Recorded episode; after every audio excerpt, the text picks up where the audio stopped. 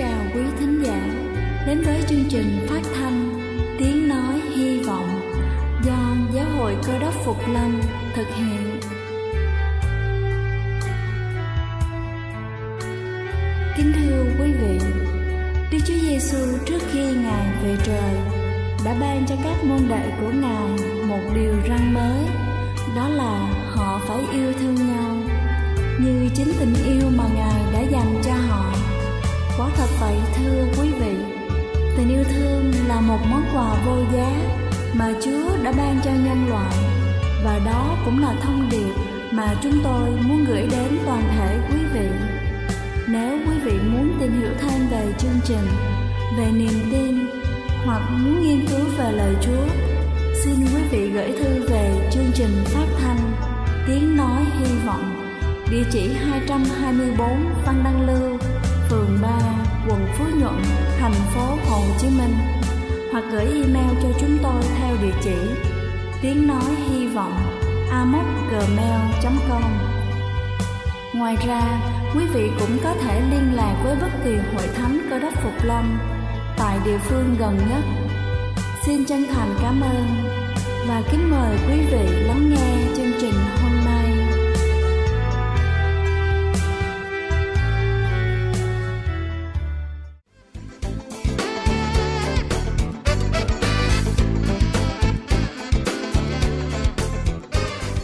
chào quý thính giả thân mến, chúc quý vị có một ngày thật vui vẻ và hạnh phúc.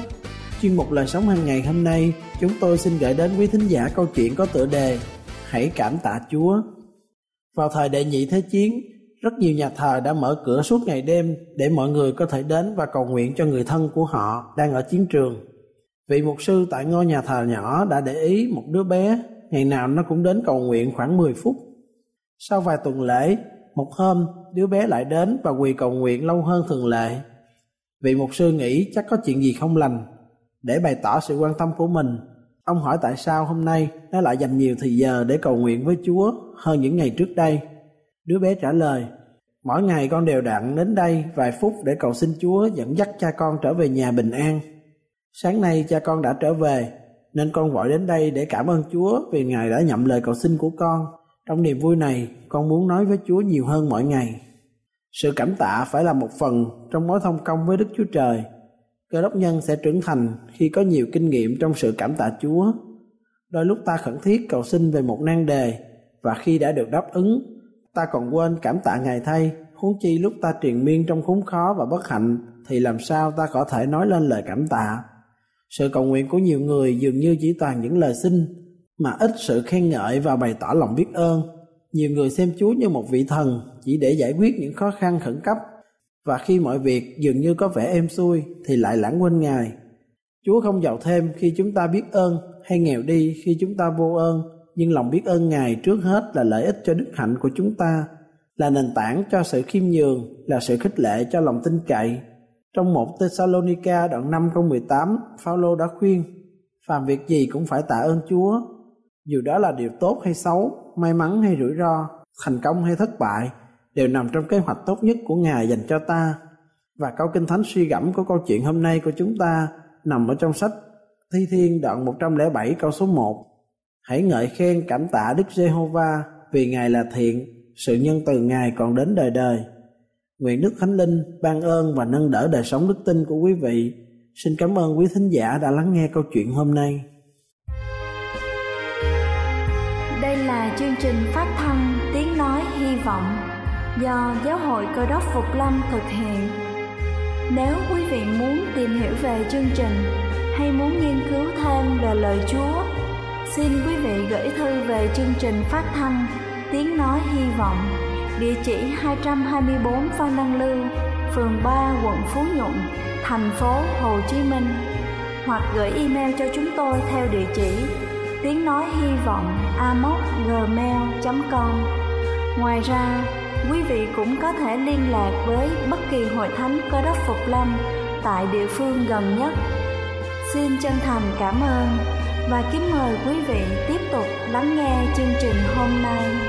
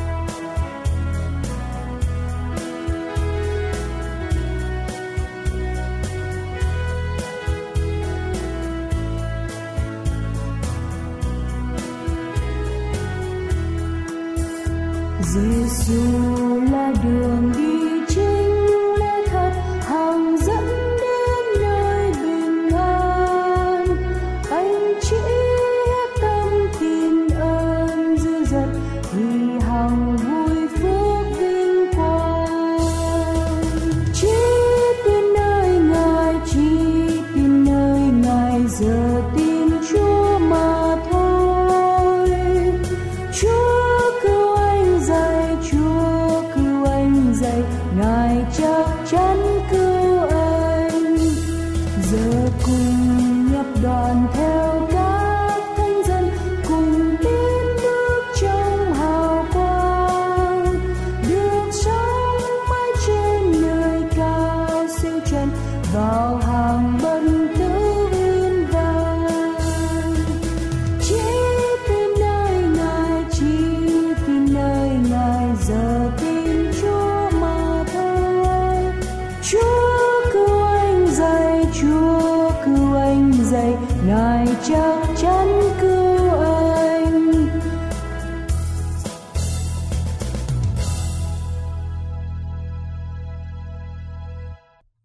thưa quý ông bà và anh chị em thân mến Ai trong chúng ta cũng muốn có những người thân ở bên cạnh mình Và ai trong chúng ta cũng mong muốn có người bạn chia ngọt, sẻ bùi. Người bạn chân tình là người sẽ ở bên cạnh chúng ta. Trong khi nhiều người khác thì rời xa chúng ta. Thậm chí người bạn thân á, là họ biết được những cái xấu nhất ở trong tâm hồn chúng ta, nhưng không bao giờ từ chối mình, mà họ còn tìm cách giúp chúng ta tốt lên mỗi ngày. Thưa quý vị, có một đấng biết được tất cả mọi điều riêng tư nhất của chúng ta, nhưng ngài vẫn đứng ở bên cạnh chúng ta. Ngài phù hộ chúng ta, thậm chí đức chúa giêsu còn hy sinh chính mạng sống của ngài để đem lại cho chúng ta sự phước hạnh và giúp chúng ta thăng tiến mỗi ngày. Ngài chính là thiết hữu. Đức chúa giêsu ngài là đấng như thế nào? Và ngài sẽ làm gì cho chúng ta? Kính thưa quý ông bà chị em, ở trong dòng lịch sử của thế giới ba ngôi, đức chúa trời là đức chúa cha, đức chúa con và đức thánh linh. Cùng sáng tạo nên muôn loài dạng vật. Nhưng trong dòng lịch sử này, vì sự phản nghịch của lucifer, người đã trở thành sa tăng ma quỷ, và đức chúa giêsu là ngôi hai vì thương yêu tất cả chúng ta, ngài đã nài sinh với cha của mình để ngài đến thế gian. Đức chúa trời vì yêu thương thế gian cũng đã ban con độc sanh của ngài là đức chúa giêsu đến thế gian để làm giá cứu chuộc cho mọi người chúng ta. Đức chúa giêsu đã lìa bỏ thiên cung. Ngài đến một tinh cầu nhỏ bé là trái đất để cứu chuộc cho tất cả những ai muốn được cứu ở trong đời sống kính thưa quý ông bà và anh chị em thương mến, tất cả các tôn giáo ở trên thế giới này đều phải công nhận rằng đức chúa giêsu đã từng hiện hữu ở trên thế gian này. Nếu không phải vì điều đó thì làm sao ở trong chứng minh thư, ở trong khai sanh của mỗi người có ngày tháng và năm sinh? Ngày tháng năm sinh này đều khẳng định rằng năm thứ nhất là năm mà Đức Chúa Giêsu đã đến thế gian này và cũng rất nhiều tài liệu mà các nhà khảo cổ học tìm thấy đều cho biết rõ ràng về cái thời điểm mà đấng cứu thế đã đến thế gian. Những tài liệu cổ xưa nhất nói về Chúa Giêsu lên đến 24.000 bản tài liệu cổ. Và những sử liệu xưa được viết khoảng 25 năm sau khi Chúa về trời. Với con số sử liệu to lớn như vậy và sự sống lại của Chúa Giêsu khiến chúng ta suy nghĩ, tại sao có người viết nhiều về ngài, một người xuất thân từ một gia đình làm nghề mộc, không địa vị tại một làng nhỏ bé. Và chỉ dọn dẹn, rao giảng lẽ thật, chỉ có ba năm rưỡi ở trên trái đất này. Tại sao với một số sử liệu lớn lao như vậy đã tồn tại biết bao nhiêu thế kỷ mặc dầu nhiều chế độ đã tìm cách để tiêu hủy và nhiều kế hoạch đã muốn hủy hoại những tài liệu này? Chúng ta biết rằng một chỉ dụ được ban hành vào năm 303 để tiêu diệt tất cả các phần kinh thánh ở trên thế giới. Nhiều người thời bấy giờ cầm kinh thánh sẽ bị xử tử, nhưng những tài liệu quan trọng này vẫn tồn tại biết bao nhiêu năm. Thời bấy giờ, chúng ta biết chưa có kỹ thuật in ấn, chưa có máy in như hôm nay, và dân số thế giới rất ít. Nhưng các sách vở đều được chép bằng tay, và động lực nào khiến nhiều người chép nhiều sách bằng tay để nói về Đức Chúa Giêsu và chúng ta xem mọi người có được dữ kiện lịch sử nào về đấng cứu thế. Chúng ta biết rằng những nhà lãnh đạo dân do thái trong thời đức chúa giêsu là những người họ thù nghịch với lẽ thật của chúa và không hề phủ nhận rằng ngài có khả năng làm phép lạ nhưng họ cho rằng đức chúa giêsu cậy quyền năng của Satan để làm phép lạ, chứ không phải từ Đức Chúa Trời. Và chúng ta thấy rằng Đức Chúa Giêsu đã đáp rõ ràng rằng sa tăng không thể nào tự tàn phá chính sa tăng điều này được ghi ở trong Matthew đoạn 12 câu 22 đến câu 28 chúng ta cũng biết trong sử liệu ghi vua Herod của dân Juda biết rằng Đức Chúa Giêsu làm được phép lạ và muốn Ngài làm phép lạ cho vua xem. Điều này đã được ghi trong Matthew đoạn 12 câu 1 đến câu 2 hoặc là sách Mát đoạn 6 câu 14 ở trong lịch sử sử gia người Do Thái là Josephus, sống vào khoảng từ năm 64 cho đến năm 93 sau Chúa. Ông có viết về những phép lạ của Chúa Giêsu và việc mà Chúa bị đóng đinh trên thập tự giá. Khi chúng ta xem sách Talmud và những án văn chương của người Do Thái, đều viết rõ ràng những điều sao về Đức Chúa Giêsu như họ nhìn nhận sự hiện hữu của Chúa Giêsu. Rồi trong sách này cũng nói ngài bị treo trên thập tự giá vào ngày lễ vừa qua sách này viết về quyền năng chữa bệnh trong danh đức chúa giêsu chúng ta xem lại ở trong kinh thánh. Nói như thế nào về thân thế của đức chúa giêsu ngài là thiết hữu của chúng ta. Ở trong Philip đoạn 2 từ câu 5 đến câu 8 Kinh Thánh viết rằng Ngài vốn có hình Đức Chúa Trời song chẳng coi sự bình đẳng mình với Đức Chúa Trời là sự nên nắm giữ. Chính Ngài đã tự bỏ mình đi, lấy hình tôi tớ và trở nên giống như loài người. Ngài đã hiện ra như một người tự hạ mình xuống, dân phục cho đến chết, thậm chí chết trên cây thập tự. Và trong sách Giăng đoạn 1 từ câu 1 đến câu 3 Chúng ta mở trong Kinh Thánh Sách Giăng đoạn 1 từ câu 1 đến câu 3 Ban đầu có ngôi lời Ngôi lời ở cùng Đức Chúa Trời và ngôi lời là Đức Chúa Trời. Ban đầu ngài ở cùng đức chúa trời muôn vật bởi ngài làm nên, chẳng vật chi đã làm nên mà không bởi ngài. Kính thưa quý ông bà chị em, như vậy chúng ta xem xét đức chúa giêsu hạ sanh làm người để với mục đích gì? Trong sách Giăng đoạn 3 câu 17 Kinh Thánh, sách Giăng đoạn 3 câu 17 viết như sau. Vả Đức Chúa Trời sai con Ngài xuống thế gian Chẳng phải để đoán xét thế gian đâu, Nhưng hầu cho thế gian nhờ con ấy mà được cứu. Chúng ta tạ ơn Chúa. Thế giới chúng ta, Nhờ Đức Chúa Giêsu mà chúng ta được cứu. Rồi chúng ta sẽ thắc mắc rằng, khi mà chúng ta biết Đức Chúa Giêsu thì mọi người trong chúng ta sẽ nhận những cái phước hạnh nào từ đấng cứu thế. Chúng ta biết rằng thế giới chúng ta con người càng ngày càng muốn tìm cách kiếm tiền và tiêu tiền với những xã hội hiện đại.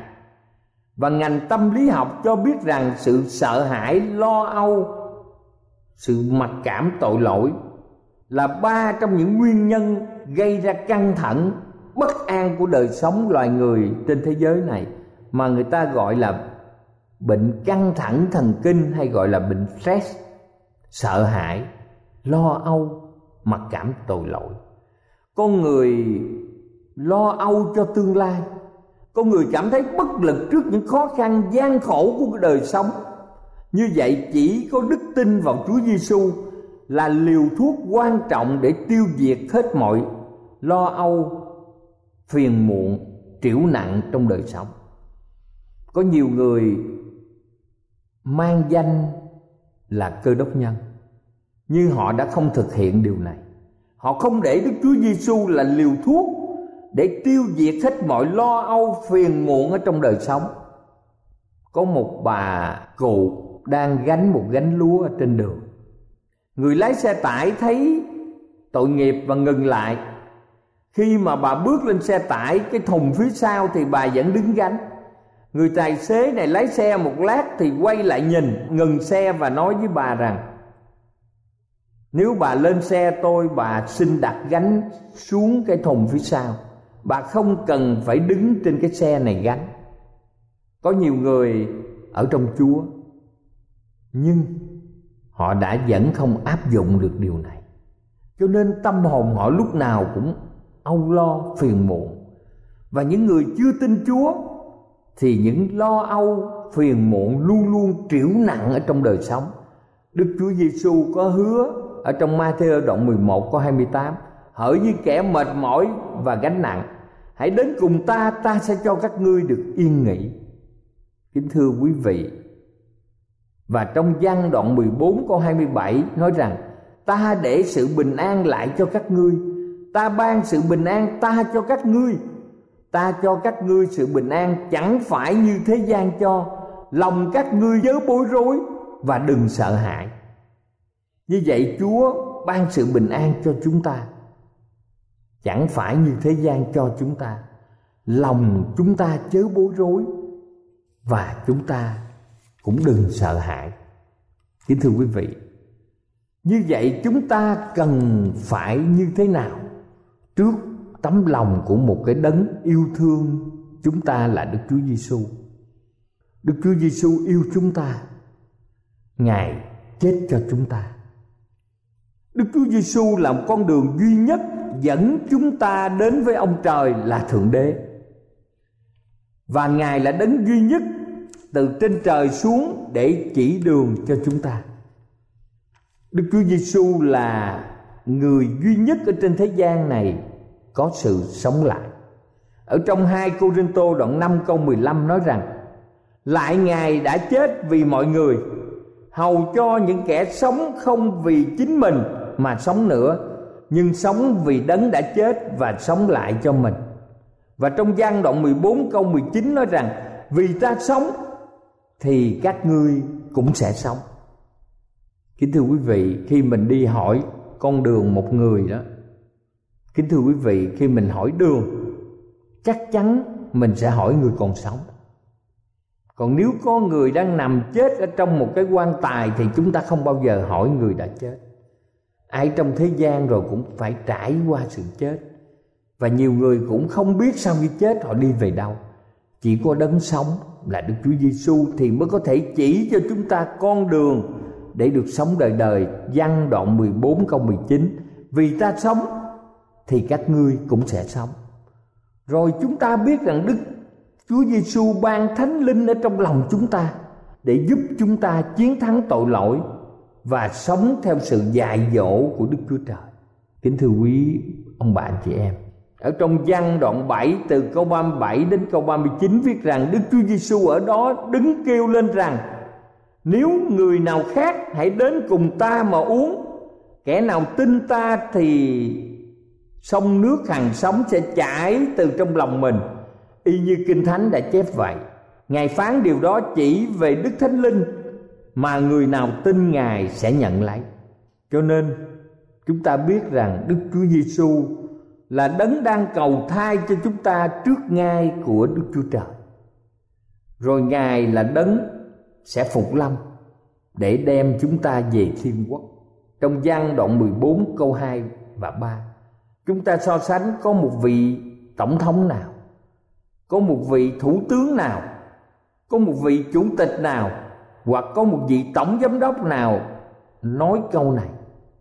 Không có một vị giáo chủ bất kỳ tôn giáo nào nói như trong sách Giăng đoạn 14 câu 2 và 3. Chúa Giêsu nói rằng: Ta đi sắm sẵn cho các ngươi một chỗ. Khi ta đã đi và sắm sẵn cho các ngươi một chỗ rồi, ta sẽ trở lại, đem các ngươi đi với ta, hầu cho ta ở đâu thì các ngươi cũng ở đó.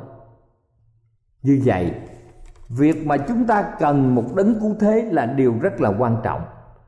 Để cai trị một vũ trụ to lớn và đối xử với mọi người một cách công bằng ở trong vũ trụ này đức chúa trời ban những điều luật để duy trì trật tự công lý hạnh phúc và sự sống. Nhưng con người đã nghe lời cám dỗ của ma quỷ sa tăng phạm luật và rơi vào quỹ đạo của tội lỗi. Và kết quả sự chết đã đến thế gian này. Đức Chúa Trời yêu thương thế gian đã ban cho chúng ta Đức Chúa Giêsu. Trong sách Ê-sai đoạn 53 câu 4 và câu 6 nói một cách rõ ràng, thật người đã mang sự đau ốm của chúng ta, đã gánh sự buồn bực của chúng ta mà chúng ta lại tưởng rằng người đã bị Đức Chúa Trời đánh và đập và làm cho khốn khổ. Nhưng người đã vì tội lỗi chúng ta mà bị vết vì sự gian ác chúng ta mà bị thương. Bởi sự sửa phạt người chịu chúng ta được bình an. Bởi lần roi người chúng ta được lành bệnh chúng ta thải đều như chiên đi lạc ai theo đường nấy. Đức giê va đã làm cho tội lỗi của hết thảy chúng ta đều chất lên người. Đức chúa giêsu sẽ làm gì cho tất cả quý bà chị em và chính mình tôi ngay hôm nay, ngay giờ này? Kính thưa quý ông bà chị em, Đức Chúa Giêsu còn làm gì cho mỗi người chúng ta ngay hôm nay và ngay giờ phút này? Chúng ta biết rằng Ngài đã gánh hậu quả tội lỗi. Đó là sự chết. Và Ngài cũng ban quyền năng để giúp chúng ta chiến thắng tội lỗi. Cũng như Ngài đang cầu thai cho chúng ta ở trên thiên đàng. Nếu chúng ta lỡ xa vào những sự cám dỗ, phạm luật vì vô tình hay cố ý. Trong Roma đoạn 5 câu 10 nói rằng, Vì nếu khi chúng ta còn là thù nghịch cùng Đức Chúa Trời mà đã được hòa thuận với Ngài. Bởi sự chết của con Ngài Thì huống chi nay đã hòa thuận rồi. Chúng ta sẽ nhờ sự sống của con ấy Mà được cứu là giường nào. Kính thưa quý ông bạn chị em ở trong sách Hebrew đoạn 4 từ câu 14 đến câu 16 khẳng định cho chúng ta biết một cách rõ ràng. Ấy vậy, vì chúng ta có thầy tế lễ thượng phẩm lớn đã trải qua các tầng trời, tức là Đức Chúa Giêsu con Đức Chúa Trời thì hãy bền giữ đạo chúng ta đã nhận tin. Trong sách Hebrew đoạn 4 từ câu 14 đến 16 đã cho chúng ta thấy một việc rất rõ ràng về công việc của Chúa hiện nay.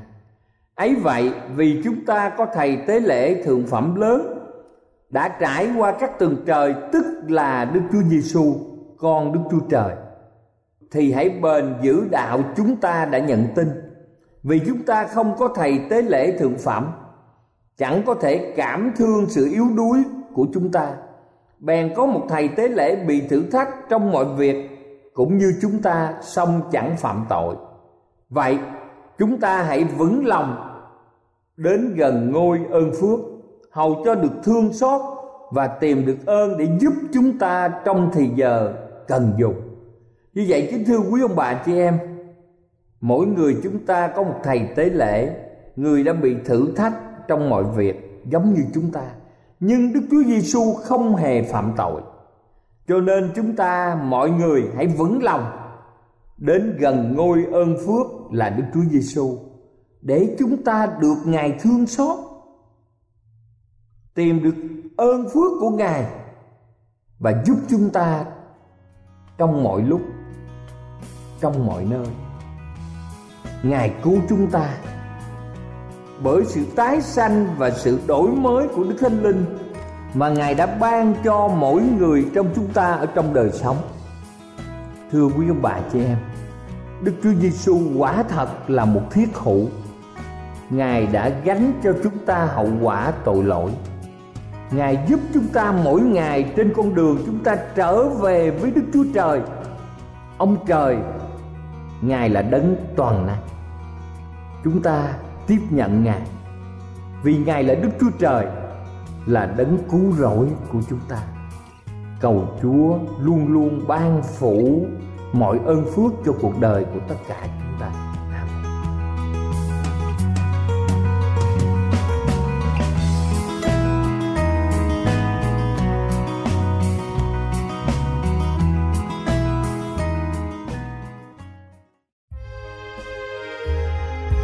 Đây là chương trình phát thanh Tiếng Nói Hy Vọng do Giáo hội Cơ đốc Phục Lâm thực hiện. Nếu quý vị muốn tìm hiểu về chương trình hay muốn nghiên cứu thêm về lời Chúa, xin mời quý vị gửi thư về chương trình phát thanh Tiếng Nói Hy Vọng, địa chỉ 224 Văn Đăng Lưu, phường 3, quận Phú Nhuận, thành phố Hồ Chí Minh hoặc gửi email cho chúng tôi theo địa chỉ tiếng nói hy vọng gmail.com Ngoài ra, quý vị cũng có thể liên lạc với bất kỳ hội thánh cơ đốc phục lâm tại địa phương gần nhất. Xin chân thành cảm ơn và hẹn gặp lại quý vị trong chương trình lần sau.